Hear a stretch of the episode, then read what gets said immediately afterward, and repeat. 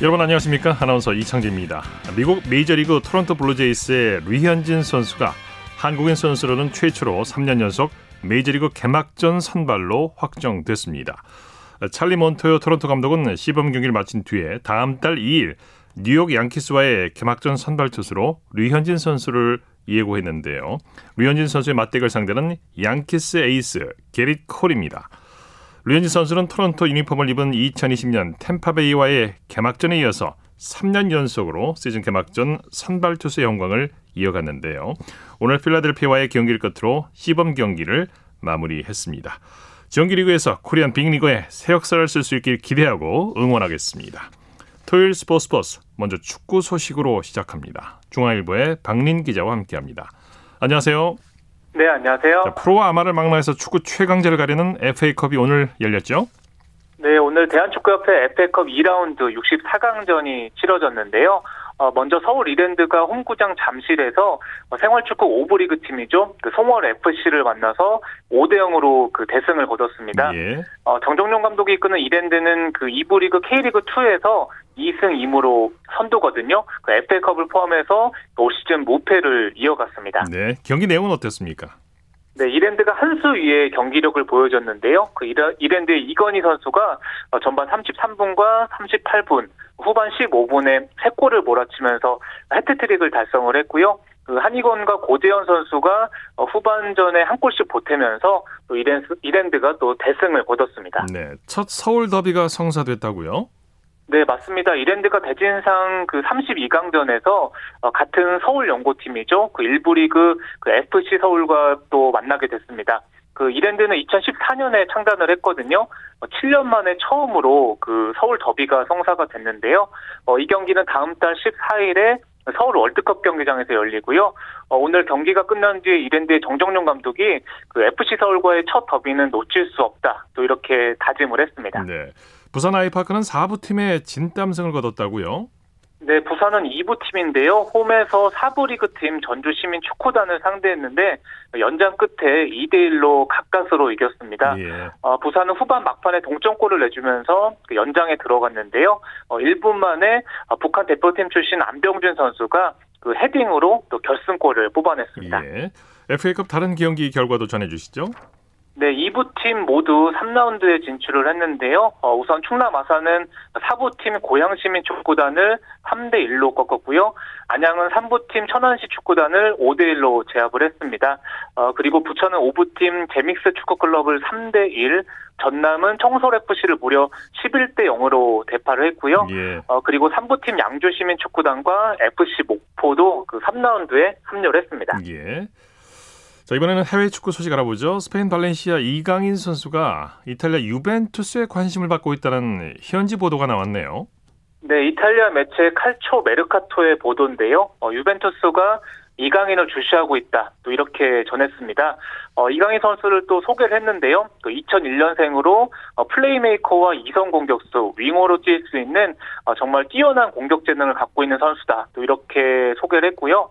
어, 유벤투스가 지금 공격형 미드필더 디발라가 어, 팀을 떠날 것을, 것이라는 또 예상이 나오면서 예. 어, 이강인 선수가 대체 후보 중에 한 명으로 또 거론이 되고 있습니다. 이런 이강인 선수가 소속팀 발렌시아에서 주전 경쟁에 어려움을 겪고 있어요. 네, 그렇습니다. 올 시즌에 1골 4도움을 올리곤 있지만 그 발렌시아의 하비 그라시아 감독 밑에서는 충분한 출전 기회를 얻지 못하고 있습니다. 예. 어, 최근에는 교체 아웃된 뒤에 그 머리를 감싸지고 좌절하는 모습도 보였거든요. 어, 이강인 선수가 지금 발렌시아와 계약 기간이 그 2022년 여름까지인데요. 예. 어, 지금 재계약 협상이 잘 이루어지지 않고 있고요. 그 계속해서 이적설이 나오고 있습니다. 네. 축구 대표팀이 주중에 한일전에서 완패를 당했는데 이강인 선수에게도 아쉬운 경기였죠. 네, 우선은 대표팀이 그제 그 요코하마에서 열린 일본과의 친선 경기에서 0대 3으로 졌고요. 어, 벤투 감독이 이강인 선수를 그 제로톱 그러니까 어, 최전방과 이선 구분 없이 그 상대를 교란하는 역할을 또 맡겼는데요. 네. 어, 이강인 선수가 일본 장신 수비수 사이에서 고립이 되면서 어, 전반 45분 만에 어, 교체 아웃됐고요. 네. 어, 이강인 선수가 좀 멀리서 왔는데 또 아쉬움을 안고 스페인으로 돌아갔습니다. 네, 이번 한일전 많은 아쉬움을 남겼는데 예상했던 대로 손흥민 선수의 공백이 컸어요. 네, 맞습니다. 그 손흥민 선수가 우선은 15일에 그 아스날과의 리그 경기에서 그 햄스트링 왼쪽 그 허벅지 뒷근육을 다쳤거든요. 예. 어, 한일전 명단에는 포함됐지만 결국 합류하지는 못했고요. 어, 이번에 뭐 보르도 황의도 황의조 같은 그 유럽파가 대거 빠지긴 했는데 어, 말씀하신 대로 특히나 손흥민 선수의 공백이 어, 정말 크게 느껴지는 한 판이었습니다. 네. 손흥민 선수가 언제쯤 복귀가 예상되고 있습니까? 네, 영국 현지에서는 손흥민 선수가 이르면 다음 달 4일에 어, 뉴캐슬과의 프리미어리그 경기에서 복귀할 수도 있다. 어, 이런 예상을 내놓고 있거든요. 어, 하지만 손흥민 선수가 지금 다친 지 2주가 안 됐는데 어, 햄스트링 부상은 일반적으로 그 회복까지 최소 3주에서 어, 두 달이 걸리거든요. 네. 어, 그리고 토트넘도 뉴캐슬전 이후에도 어, 맨유, 에버튼, 맨시티 같은 또 중요한 경기들을 앞두고 있어서 어, 뉴캐슬전에 무리해서 또 손흥민 선수를 어, 복귀시키지 않을 가능성도 또 공존합니다. 네. 토트넘 팬들 그리고 무리뉴 감독 손흥민 선수의 복귀를 간절히 기다리고 있겠죠. 네, 맞습니다. 일단은 토트넘이 현재 리그 6위거든요. 다음 시즌 어, 유럽 챔피언스 리그에 진출하려면 어, 4위 안에 들어야 하는데 지금 4위 첼시와의 승점이 3점 차밖에 나지 않습니다. 네. 어, 손흥민 선수가 올 시즌에 13골 9도움을 기록을 하고 있는데 또 4위 진입을 위해서는 또 모리뉴 감독이 어, 손흥민 선수의 복귀를 바라고 있을 것 같고요. 뭐 역시 네. 어, 토트넘 팬들이라든지 국내 팬들도 어, 하루빨리 좀 건강한 모습으로 또 그라운드에 돌아오는 모습을 어, 기원을 하고 있습니다. 네. 신태용 인도네시아 축구 대표팀 감독이 에어 앰뷸런스로 귀국했다고요. 네, 신태용 감독은 2019년 12월부터 인도네시아 대표팀을 이끌고 있는데요. 어, 오늘 그 인도네시아 자카르타에서 그 에어 앰뷸런스를 타고 그 인천공항을 통해서 귀국을 했습니다. 예. 어, 지병이 악화되면서 그 한국에 돌아왔고요. 그 한국 그 수도권 대형 병원에 현재 또 입원해 있는 상황입니다. 예. 몸 상태가 이제 코로나19 확진 판정을 받았었는데 몸 상태가 어느 정도입니까? 네, 우선 그 말씀하신 대로 신 감독이 현지에서 그 코로나19 확진 판정을 받았다가 어, 최근에 음성이 나왔거든요. 예. 그런데 그 2주 동안 체중도 많이 줄었고요. 어, 지병이 악화된 게 발견이 됐습니다. 아, 또 네. 그 신장과 폐 쪽이 안 좋다고 하는데요. 다행히 어, 오는 길에 컨디션은 좀 괜찮은 편이라고 하는데 그래도 그 현지보다는 또 한국에서 치료받는 게 낫다고 판단을 했고요. 네. 또 인도네시아 축구협회로부터 한 달간 휴가를 받아서 그 치료를 받고 돌아갈 예정인데 네. 국내 팬들이 또 이 소식을 접하고 정말 그 하루 빨리 또 회복하기를 또 기원을 하고 있습니다. 네. 쾌차에서 돌아갈 수 있기를 바라겠습니다. 그 밖에 국내외 축구 소식 전해주시죠. 네, 이탈리아 프로축구 라치오가 그 코로나19 방역 수칙을 위반해서 어, 벌금 2억 원에 어, 회장은 7개월 정직 처분을 받았습니다. 네. 어, 라치오는 지난해 10월과 11월에 그 팀에 확진자가 나왔거든요. 그런데 어, 보건당국에 즉각 보고, 보고를 하지 않고 어, 여기에 무증상 선수가 경기에 어, 출전을 하기도 했습니다. 그래서 어, 뒤늦게 이탈리아 축구협회가 이를 인지하고 구단을 고발을 했거든요. 네. 어, 이탈리아에서는 뭐 승적 삭감이라든지 뭐 강등이 나올 수도 있다 또 이런 전망도 나왔었는데 어, 거기까지는 이어지지 않았고 그 벌금형이 어, 나온 상황이고요. 어, 지금 라치오 구단은 혐의를 부인하면서 항소 의사를 밝힌 상황인데 그래도 또 일단은 지금 전 세계가 코로나19가 좀 심각한 상황인데 또 구단이 이를 또 숨긴 상황에 대해서는 뭐 전 세계 팬들이 좀 비, 비난의 또 목소리를 내고 있는 상황입니다. 예. 소식 감사합니다. 네, 감사합니다. 축구 소식 중앙일보의 박민 기자와 정리했습니다.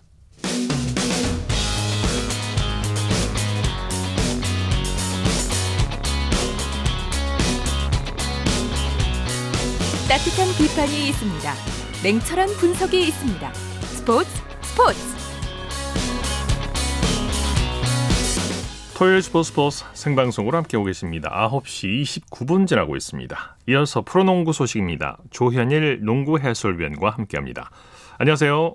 네, 안녕하십니까. 오늘 남자 프로농구 3경기만 열렸는데 경기장 분위기부터 전해주시죠. 네, 이제 남자 프로농구 정규 시즌 폐막이 얼마 남지 않았습니다. 네. 아, 직 6강 플레이오프 진출을 확정한 팀들이 많지 않기 때문에 뭐 오늘 역시도 어, 세 경기 모두 아주 치열한 음, 접전이 펼쳐졌습니다. 네. 먼저 KGC 인삼공사와 삼성과의 맞대결부터 살펴보죠. KGC 인삼공사가 상승세를 이어갔네요. 네, KGC 인삼공사가 삼성을 상대로 어, 84대 74 10점 차 승리를 따냈습니다. 아, KGC는 오늘 승리로 3위를 유지하게 됐고요. 또 4위 오리온과는 이한 경기 격차를 어, 유지하게 됐습니다. 네. 아, 반대로 삼성은 아주 갈 길 바쁜 상황에서 오늘 굉장히 중요한 경기를 펼쳤습니다만 아, 열점차로 패하면서 그대로 순위는 7위가 됐습니다. 예. 아, 플레이오프에 탈락하게 되는 이 tragic number가 아, 두 개로 줄었습니다. 예. KGC 인삼공사는 6강 플레이오프 진출을 확정 지었죠. 네, 그렇습니다. 남은 정규리그가 총 4경기인데요. 어, 이 4경기를 전부 패한다고 해도 어, 6강 플레이오프 진출은 할 수가 있습니다. 네. 어, 현재 뭐 만날 수 있는 팀은 뭐 전자랜드 또 이 KT 등등이 어, 지금 이 점쳐지고 있는데 예, 아직까지 또 4강 플레이오프 직행에 대한 희망도 남아있기 때문에 예, 김승기 감독은 음, 정규리그 끝까지 최선을 다하겠다는 의견을 밝혔습니다. 네. 자, 오늘 경기 1쿼터부터 아주 팽팽한 경기였죠. 네, 1쿼터는 어, KGC가 좀 더 앞서갔습니다만 어, 이 자레드 설린저가 파울 트러블에 빠진 이후에 이 삼성의 아이지아 힉스가 펄펄 나면서 승부를 뒤집었습니다. 어, 이후에는 뭐 계속 치고받는 공방전이 펼쳐졌는데요. 네. 어, 하지만 4쿼터 중반을 넘어가면서 이 KGC가 점수 차이를 더 벌렸습니다. 네. 어, 66대 61로 앞선 상황에서 이 설린저의 어시스트를 받은 변준형 선수가 3점을 터뜨렸고요.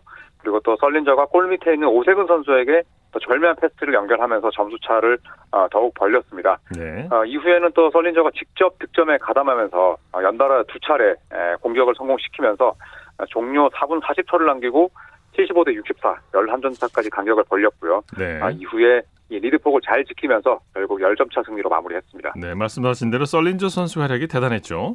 네, 뭐 자레드 설린저 하면 또 NBA에서도 아주 좋은 활약을 펼쳤던 선수고 또 이름값만 놓고 본다면 뭐 현재 프로농구에서 뛰고 있는 외국인 선수 가운데 또 가장 높은 선수입니다. 예. 어, 현재 또 KBL에 입성한 이후에 4경기 20점 이상 올리고 있는데요. 어, 오늘도 마찬가지였습니다. 어, 24득점, 또 리바운드 14개, 어, 어시스트 7개, 또 블락을 2개나 기록을 했는데 에, 종료 직전에 또 세기 득점까지 올렸습니다. 네. 어, 덕분에 오세근 선수가 17득점, 또 변준영이 17득점, 또 전성현 선수가 16득점을 올리면서 전체적으로 고른 활약을 펼칠 수 있었습니다. 네. 플레이오프 진출을 확정한 KG 신삼공사 김승기 감독 만족감을 드러냈네요. 네, 이 설린저가 들어오면서 어, 설린저 원맨 팀이 되는 게 아니라 어, 국내 선수들도 살아났기 때문에 에, 김승희 감독이 뭐 최근 행보에 대해서는 아주 만족감을 드러냈습니다. 네. 어, 특히 오늘 경기 끝나고 나서 선수들이 전체적으로 여유를 가지고 게임을 잘했고 또 선수들의 능률이 좋아졌다. 또 이제 몫을 잘하고 있기 때문에 팀이 잘 나가고 있고 어, 플레이오프 때 큰 기대 큰 기대를 해도 좋을 것 같다는 이야기를 했습니다. 예. 또 마지막으로 걱정할 게 현재로서는 하나도 없다는 말로 어, KGC 선수들의 움직임에 대해서 칭찬을 했습니다. 네. 자, KT와 DB의 경기가 열린 사직 경기장은 시즌 첫 매진을 기록했다고요. 네, 어, 이 부산 농구 팬들이 오랜만에 또 KT 선수들에게 아주 또 큰 힘을 줬습니다. 예. 어, 말씀대로 이제 시즌 첫 매진을 기록했는데요. 사실 오늘 경기 앞두고 KT는 어, 4연패 늪에 빠지면서 분위기가 좀 침체돼 있었습니다. 어, 하지만 KT는 이 시즌 첫 매진을 기록한 음, 홈팬들의 열광적인 성원을 등에 업고 또 네. 홈코트 이점을 잘 활용했습니다. 네, 완승을 거뒀죠, KT가? 그렇습니다. 아, 홈팬들 앞에 좋은 선물을 줬습니다. 아, KT가 DB를 99대 79로 꺾고 4연패 늪에서 탈출을 했습니다. 네. 아, 이로써 KT는 어, 전자랜드가 공동 5위를 유지하게 됐고요. 아, 반대로 DB는 9위를 기록하면서 아, 봄농구 진출이 좌절됐습니다. 네. 경기 내용 자세히 정리해 주시죠. 네, 초반부터 뭐 KT가 앞서 나갔습니다. 아, 양홍석과 또 클리프 알렉산더를 내세워서 기선 제압에 성공을 했는데요. 아, 이후에도 이제 허운과 또 오용준 선수가 득점포를 가등하면서 이것 25대 16 어, 리드를 잡았습니다. 예. 어, 후반에도 경기 양상은 크게 다르지 않았습니다. 아, KT 화력이 여전히 식을 줄 몰랐는데요. 아, 4쿼터로 향한 KT는 아, 벤치 멤버들을 대거 기용하는 여유 속에 에, 결국 20점 차 대승을 마무리할 수 있었습니다. 네. 오늘 양홍석 선수 활약이 대단했죠. 네, 양홍석 선수는 오늘 19득점, 또 리바운드 4개, 스틸 2개를 기록하면서 아, 최고의 활약을 펼쳤습니다. 예. 또 양홍석 선수와 함께 이 골밑을 지킨 클리프 알렉산더가 17득점, 또 브랜든 브라운이 15득점에 리바운드 7개, 또 어시스트 6개를 기록을 했고요. 네. 또 유력한 MVP 후보 가운데 하나인 이 허훈 선수도 14점을 보탰습니다. 네. 또 1순위 신인 이 박지원 선수 역시 13점을 올리면서 어, 서동철 감독을 기쁘게 했습니다. 네. 알렉산더의 덩크슛도 정말 멋졌죠? 네, 뭐 클리프 알렉산더는 외곽 슛은 떨어지지만 아, 인사이드에서의 또 묵직한 움직임과 또 화려한 덩크가 돋보이는 선수입니다. 아, 오늘도 아주 멋진 덩크를 터뜨렸는데 그 덩크 포함해서 17득점, 리바운드 7개를 에, 걷어냈습니다. 또 이 알렉산더가 골밑에서 어, 꾸준히 일을 잘해준 덕분에 또 이 허훈이나 에, 오용준 같은 이 외곽 선수들도 더 힘을 낼 수 있었습니다. 네. 전자랜드와 SK 경기 전자랜드가 승리하면서 3연패 탈출에 성공했네요. 네, 전자랜드가 아, 최근 상승세를 탔던 서울 SK를 꺾었습니다. 아, 90대 82로 어, 승리를 따내면서 연패늪에서 탈출하는 동시에 또 5할 승률로 복귀를 했습니다. 네. 아, 동시에 5위를 기록하게 됐고 또 여전히 이 플레이오프 진출 가능성이 남아 있었던 서울 SK는 오늘 경기를 반드시 잡아야 했지만 네, 아쉽게 패하면서 플레이오프 진출 가능성이 희박해졌습니다. 네. 경기 내용은 어땠나요? 네, 전자랜드가 경기 초반부터 줄곧 10점 차 내외의 리드를 유지했습니다. 아, 그리고 경기를 마무리했던 쪽은 이 조나단 모트리였는데요. 어, 전현우 선수가 코너 3점을 터뜨렸고 어, 그리고 또 이 이대헌 선수가 모트리의 패스를 받아서 아, 골밑 득점을 올렸습니다. 또 2분 10초 전에는 이 김낙현 선수가 아, 모트리 핸드오프 패스를 받아서 또 우측 코너 슛을 넣으면서 어, 사실상 승부를 갈랐습니다. 네. 김낙현, 모트리, 이대헌 이 삼각 편대가 팀 승리를 이끌었죠. 그렇습니다. 아, 김낙현 선수는 오늘 3점을 무려 6개나 집어 넣었고요. 또 26득점을 올리면서 어, 팀 승리에 어, 최전선에 섰습니다. 그리고 역시나 NBA 선수 출신인 이 모트리도 23득점, 또 리바운드 7개, 어시스트 8개로 또 트리플 더블을 어, 거의 눈앞에 뒀었고요. 예. 또 이대헌 선수 역시 21점을 올리면서 발목 부상으로 빠진 이 정용 선수의 부담을 잘 덜었습니다. 네. 이번에는 NBA 소식 살펴볼까요? 미네소타가 휴스턴을 상대로 대역전승을 거뒀네요. 네, 참 재밌는 승부였습니다. 미네소타는 서부 컨퍼런스 꼴찌고 또 휴스턴은 바로 위 서부 컨퍼런스 14위의 대결이었는데요. 미네소타가 웃었습니다. 107대 101로 승리를 따냈고요. 사실은 이 경기는 거의 휴스턴이 예, 잡아내는 게임이었습니다만 예. 아, 미네소타가 마지막 7분 31초 동안 어, 22점을 몰아넣는 동안 휴스턴은 단 1점도 넣지 못하는 네, 정말 뭐 믿기 힘든 승부가 나왔습니다. 예. 네, 휴스턴은 4쿼터에서 야투 22개 중에 딱 3개만 넣었고요. 결국 예. 4쿼터에 단 10점에 그치면서 아, 미네소타에게 믿기지 않는 역전패를 떠안았습니다. 예. 자, 애틀랜타는 골든 스테이트에게 대승을 거뒀네요. 네, 애틀란타가 원정에서 열린 골든스테이트와의 맞대결에서 124대 108로 승리를 따냈습니다. 네. 아, 애틀란타의 원투펀치를 할 수 있는 이존 콜린스와 트레이 영이 팀 승리를 이끌었는데요. 아, 애틀란타는 이로써 어, 지난 13경기 동안 11승 2패 아주 좋은 성과를 내고 있습니다. 아, 반대로 골든스테이트는 이 간판 스타라 할 수 있는 스테픈 커리가 빠져 있는데요. 네. 아, 커리가 빠진 5경기에서 1승 4패에 그치면서 5할 승률이 진작에 깨지고 말았습니다. 네. 자, 국내 프로농구 내일 경기 일정과 관전 포인트 짚어주시죠. 네, 내일 총 4경기가 열립니다. 아, 창원에서는 이 LG와 KCC가 만나게 되는데요. 아, KCC가 정규리그 1위를 어, 이 승리를 통해서 확정할 수 있을지 궁금합니다. 아, 그리고 같은 시간 삼성과 오리온의 맞대결이 펼쳐지는데 두 팀 모두 다 직전 경기를 패했기 때문에 반드시 아, 연패 위기에서 탈출을 해야겠습니다. 네. 그리고 오후 5시에는 인천 전자랜드와 모비스가 만나고요. 어, 또 같은 시간에는 원주에서 DB와 KGC가 1등을 놓고 맞대결을 펼칠 예정입니다. 네. 소식 감사합니다. 네, 고맙습니다. 프로농구 소식 조현일 농구 해설위원과 정리했고요. 이어서 프로배구 소식입니다. 스포츠 동아의 강산 기자와 함께합니다. 안녕하세요. 네, 안녕하세요. 자, 오늘은 경기가 안 열렸고 여자부 챔피언 결정전 2차전이 내일 열리죠?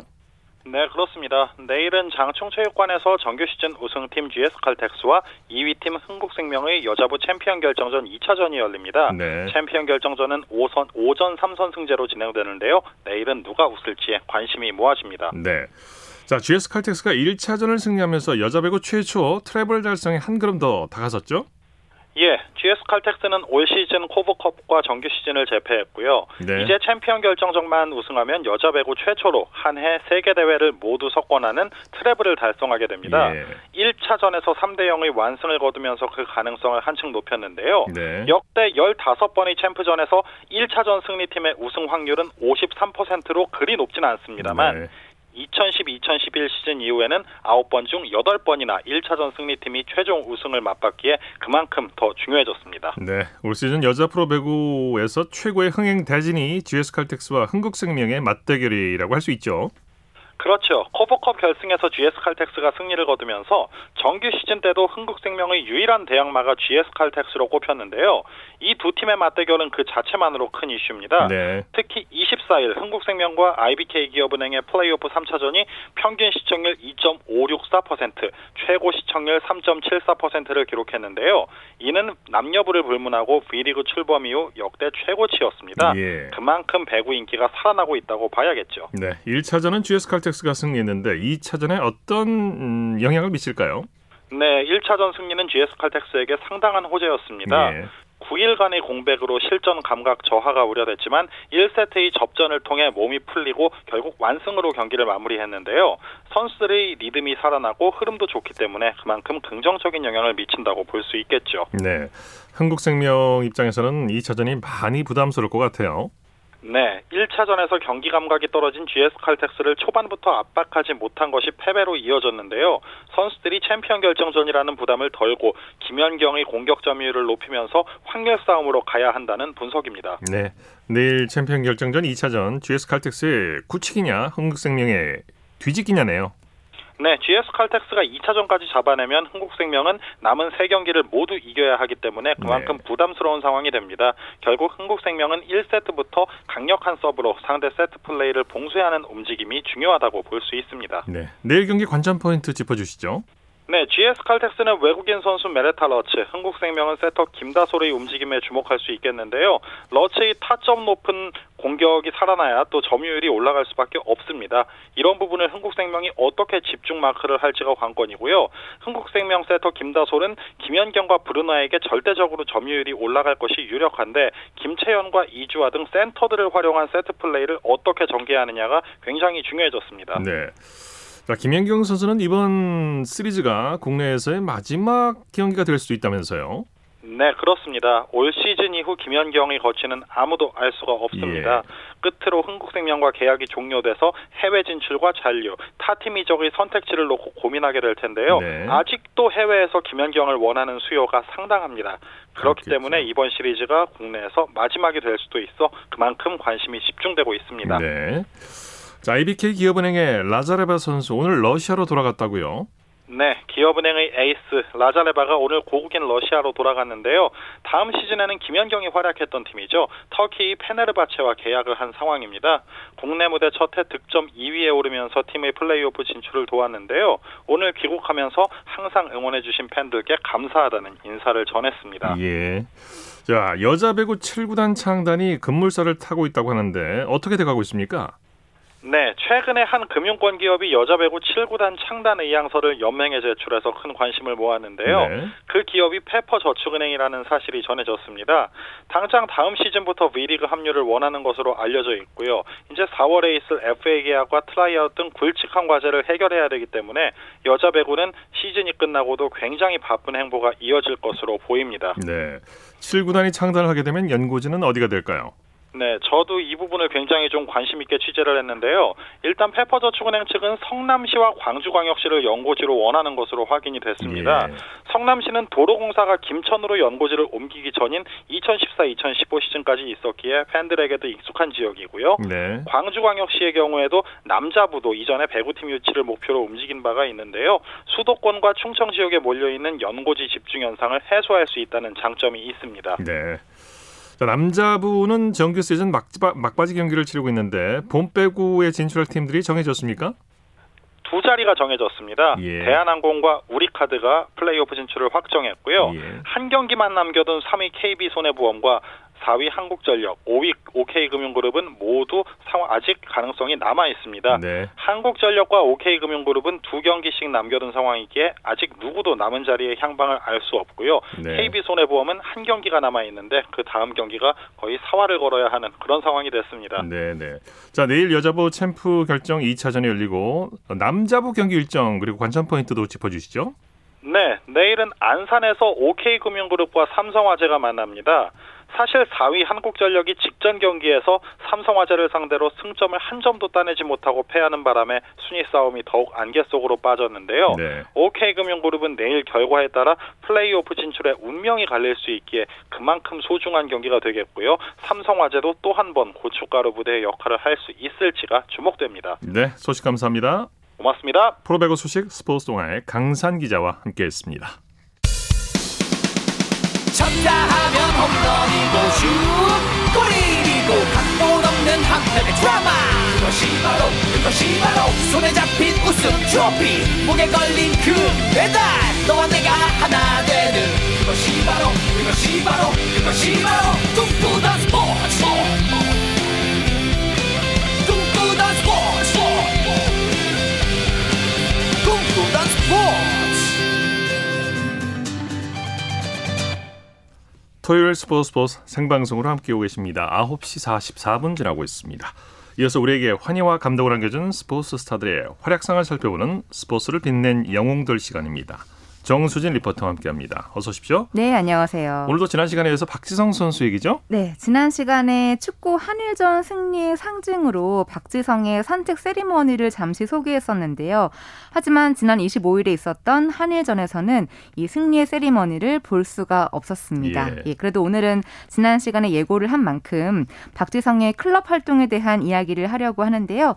박지성은 우여곡절 끝에 명지대학교에 들어가고 네. 우연히 같은 곳에서 전지 훈련을 하던 올림픽 대표와 친선 경기를 하면서 올림픽 대표로 선발이 됐잖아요. 네. 그러면서 박지성의 축구 인생에 첫 해외 진출을 이루게 됩니다. 허정무 감독을 또 명지대학교 시절에 만나게 되죠. 네네네. 첫 클럽 경력이 J리그였죠. 네, 일본의 교토 퍼플 상가에 입단하게 되는데요. 최연소로 해외 프로 무대에 진출했다는 내용 2000년 5월 15일 KBS 9시 뉴스에서 들어보시죠. 한국 축구의 차세대 제목으로 꼽히는 박지성이 명지대학을 휴학하고 국내 선수로는 최연소로 일본 프로축구 J리그 교토 퍼플 상가에 입단해 화제를 낳고 있습니다. 정충희 기자입니다. 우선 기쁘고요. 가서 한국 선수들이 다 잘했기 때문에요. 가서 잘해야 된다는 부담감도 조금 있고요. 어, 가서 열심히 하겠습니다. 해외 진출의 꿈을 이룬 만 19살 청년 박지성의 당당한 포부입니다. 박지성이 뛰게 될 팀은 미우라 가즈가 소속해 있는 교토 퍼플 상가. 계약 기간 1년에 연봉은 5억 원입니다. 명지대학은 어린 선수의 발전을 위해 일본 진출을 적극 지원했습니다. 선수가 성장하는 모습이 더 큰 거지 학교에서 물론 우승하는 것도 중요하지만 박지성은 현재 국가대표로 27살까지 군입대 연기가 가능해 병역 문제도 해결된 상태입니다. J리그 최하위에 머물고 있는 교토 퍼플 상가는 박지성을 당장 주전으로 기용할 방침입니다. 일본을 가게 되는 거에 축하를 보내주시면 감사하겠고요. 뭐 가서 한국 축구의 명예를 떨어뜨리지 않도록 최선을 다해서 열심히 할 테니 많은 성원 부탁드립니다. 네. 네. 2002 한일 월드컵에서 활약을 했을 때도 교토 소속이었고요. 월드컵이 끝난 이후에 다시 교토에 돌아와서 팀을 일부 리그에 재진입을 시키고 천황배 축구 선수권 대회에 우승을 이끌었습니다. 예. 사실 결승전 전날인 2002년 12월 31일에 계약이 만료가 됐거든요. 네. 하지만 박지성은 팀을 위해서 보수를 받지 않고 출전했고요. 그 결승전에서 동점골을 넣으면서 2대 1로 팀이 우승하는데 큰 역할을 합니다. 예. 그렇게 우승을 선물했으니 구단은 어딜 가든 응원하겠지만 언젠가 반드시 돌아와 달라고 간곡하게 말했다고 하네요. 네, 이 말은 뭐 박지성을 뭐 레전드로 여긴다는 뜻이겠죠. 그렇죠. 그래서 그런지 2020년도에 박지성이 교토 퍼플 상가의 역대 최고 선수로 선정됐다는 그런 기사가 나오기도 했습니다. 네. 이렇게 일본에서 뛴 이후에는 2002 한일 월드컵에서의 활약 덕분에 히딩크 감독이 이끄는 아인트호벤으로 이적해서 유럽 무대에 진출을 합니다. 네. 하지만 처음 1년 정도는 조금 힘들었던 시기를 보냈고요. 그래도 미드필더로 자리를 잡게 되면서 2003-2004 시즌 중반부터 활약을 하기 시작했습니다. 예. 그러면서 2004-2005 시즌 주전으로 출전했고 UEFA 챔피언스 리그에서는 AC 밀란을 상대로 골을 넣으면서 주목을 받게 되죠. 이때 네. 에인트호벤이 UEFA 챔피언스 리그 4강까지 진출했어요. 네, 1차전에서는 AC 밀란의 홈에서 0대 2로 패했고 아인트호벤의 홈에서 열린 2차전에서는 3대 1로 승리했는데요. 특히 2차전 전반 9분경에 박지성의 발끝에서 첫 골이 나왔습니다. 예. 그런데 이 골이 한국인이 기록한 UEFA 챔피언스 리그 본선 첫 골이기도 하고요. 아시아 선수의 첫 골이기도 한 역사적인 골이었어요. 예. 그 내용 2005년 5월 5일 KBS 뉴스 광장에서 담아봤습니다. 유럽 챔피언스리그 4강기 2차전 에인토벤 대 에이스 밀란의 경기입니다. 에인토벤 자 안으로 밀어주고 한 사람 제칠 순간 뛰어들면서 그대로 슛 들어갑니다. 1대 0. 자 전반 9분 박지성 선수가 첫 골을 터뜨립니다. 아 멋진 슛입니다. 다시 한번 보시죠. 자, 안으로 밀어주고 뛰어들면서 그대로 슛. 네 주고 뛰어들면서 멋진 슛을 연결하는 박지성 첫 골을 터뜨립니다. 네, 비록 결승 진출에는 실패했지만 박지성과 이영표, 우리 태극 전사들의 활약이 눈부신 경기였습니다. 손기성 기자가 정리해드립니다. 1차전 2대0 패배를 만회하려는 듯 초반부터 총력전을 펼친 에인트호벤. 에인트호벤은 전반 9분 만에 박지성의 선제골로 AC 밀란의 철벽 수비를 뚫었습니다. 박지성은 하셀링크와 2대1 패스를 주고받으며 상대 수비를 단숨에 허물었습니다. 한국인으로는 최초로 터뜨린 본선 무대골. 후반 들어서도 주도권을 놓치지 않은 에인토벤은 이영표가 코쿠의 추가골을 도우며 결승행의 가능성을 살렸습니다. 그러나 에인토벤은 태극도의 눈부신 활약에도 불구하고 종료 직전 알보르시니에게 뼈아픈 만회골을 내주며 결승행이 좌절됐습니다. 에인토벤은 코쿠가 한 골을 더 추가하며 3대1로 2차전을 이겼지만 원정 경기 득점 우선 원칙에 따라 아쉽게 결승행 티켓을 AC 밀란에 내주고 말았습니다. 아이고 16년 전에 하이라이트 중계하던 제 목소리가 나오네요. 깜짝 익숙한 놀랐습니다. 목소리가 나와서 저도 깜짝 놀랐습니다. 네. 네. 이 경기에서 결승전 진출은 좌절됐지만 어, 그래도 박지성이 활약하는 모습이 퍼거슨 감독의 눈에 들어서요. 맨체스터 유나이티드로 이적을 하게 됩니다. 네, 박지성이 프리미어리그 맨유에서 2005-2006 시즌부터 총 7시즌을 뛰었죠. 네, 그렇습니다. 7시즌 동안 프리미어리그 소속으로 총 27골을 넣었고요.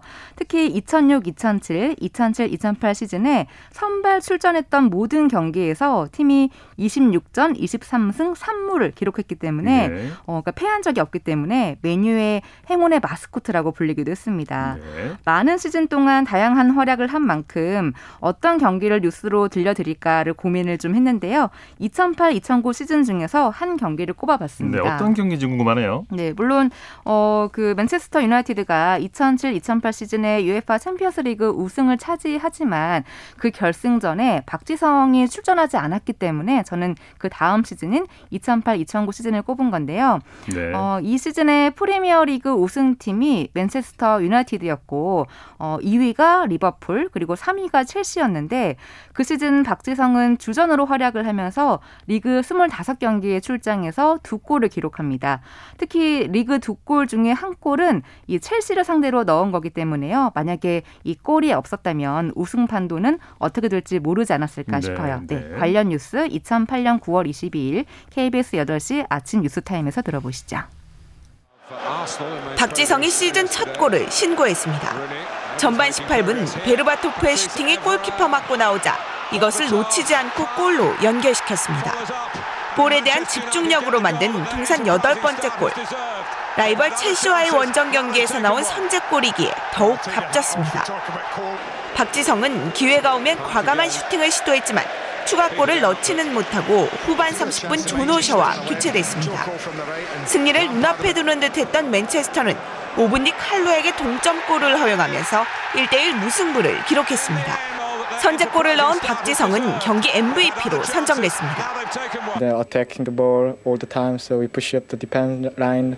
So we played very well, and then, then we have good chances, one couple of chances, but we could do everything. We just uh, had one goal. 네. 영어가 많이 늘었어요. 이때. 네, 영어를 많이 또 연습했다고 하더라고요. 네, 네. 어, 이후 퀸즈파크 레인저스와 아인트호벤에서 뛰고 나서 2014년도에 은퇴를 하게 됩니다. 그 24년 동안의 현역 축구 인생은 마감했지만 은퇴 이후에도 활발하게 활동하고 있는데요. 네. 그 내용은 다음 시간에 또 알려드릴게요. 네, 다음 시간에 또 박지성 선수 얘기해 보죠. 네. 스포츠를 빛낸 영웅들 정수진 리포터 함께했습니다. 수고했습니다. 네, 고맙습니다.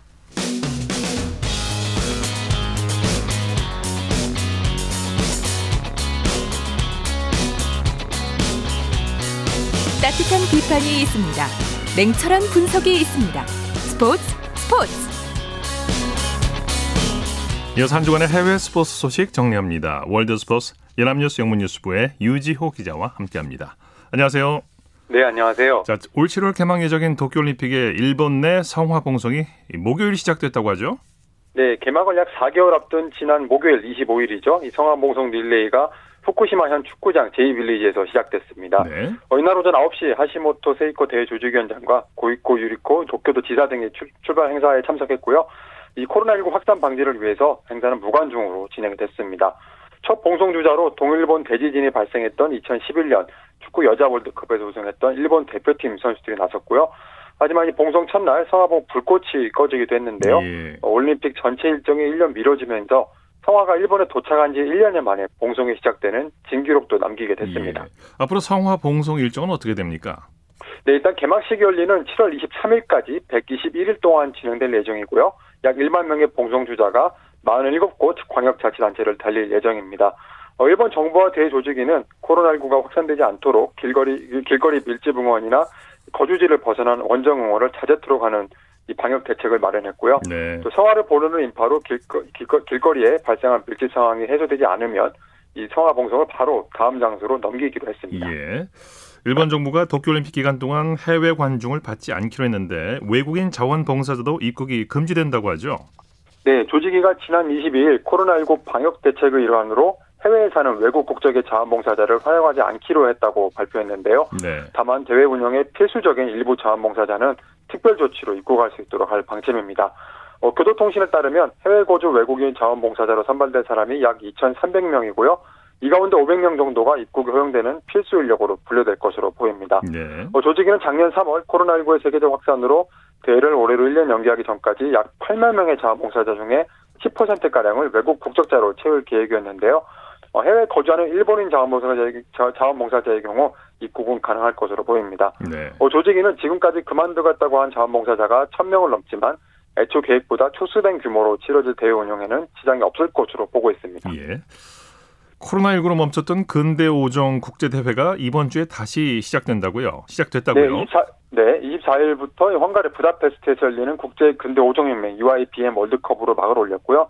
어, 지난해 2월 말 이집트 카이로에서 열린 월드컵 1차 대회 이후 처음 열린 국제 대회입니다. 이어 다음 달 7일부터 불가리아 소피아에서 두 차례 월드컵이 열리고요. 5월에 월드컵 파이널과 6월 세계선수권 대회를 거쳐 올림픽으로 이어지게 되는데요. 네. 올림픽 출전권을 이미 따낸 선수들에겐 세계 랭킹을 좀 더 끌어올리고 실전 감각을 쌓을 기회고 아직 도쿄행 티켓을 획득하지 못한 선수들에겐 이 막차를 노릴 무대입니다. 올림픽을 준비하는 선수들을 고려해서 이동 거리를 최소화하고자 헝가리와 불가리아에서만 열리는데요. 원래 5월 월드컵 파이널이 서울에서 열릴 예정이었지만 어, 일단 헝가리로 옮겨졌습니다. 예. 올림픽 근대 오종의 남녀 개인전에 국가당 2명씩만 출전할 수 있는데요. 어, 각종 국제대회 형적으로 3명 이상의 선수가 출전, 출전권을 딴 경우에는 세계 랭킹으로 2명을 가리게 됩니다. 예. 한 시대를 풍미한 복서죠. 오스카 델라 호야가 링 복귀를 공식 선언했다고요. 네, 올해 48살인 델라호야가 바로 오늘 기자회견에서 7월 3일 복귀한다고 발표를 했는데요. 예. 골든보이로 불렸던 델라호야가 92년 올림픽을 금메달 딴 뒤에는 프로로 전향해서 6체급에서 총 11개 챔피언 벨트를 딴 스타 복서였습니다. 예. 어, 이 복귀전 상대로는 어, 무패 복서죠. 플로이드 메이웨더 주니어가 유력하다고 보이는데요. 이 두 선수가 2007년 당시 맞붙었는데 어, 당시에는 판정 끝에 메이웨더 주니어가 승리한 바 있었습니다. 네. 어, 메이웨더 주니어는 유튜버 복서 로건 폴과 2월 20일 격돌 예정했는데 이 경기가 일단은 특별한 설명 없이 연기됐고요. 또 델라호야 측은 메이웨더 주니어 외에도 이 거물급 UFC 선수들에게 관심을 드러낸 것으로 전해졌습니다. 네. 소식 감사합니다. 네, 감사합니다. 월드스포츠 연합뉴스 영문뉴스부의 유지호 기자였습니다. 스포츠 단신 전해드립니다. 한국 여자 피겨 차세대 간판 이해인과 김예림 선수가 세계선수권대회 여자 싱글에서 각각 10위와 11위를 기록해 2022 베이징 동계올림픽 쿼터 두 장을 획득했습니다. 스포츠 스포츠 오늘 준비한 소식은 여기까지고요. 내일도 풍성한 스포츠 소식으로 찾아뵙겠습니다. 함께해 주신 여러분 고맙습니다. 지금까지 아나운서 이창진이었습니다. 스포츠 스포츠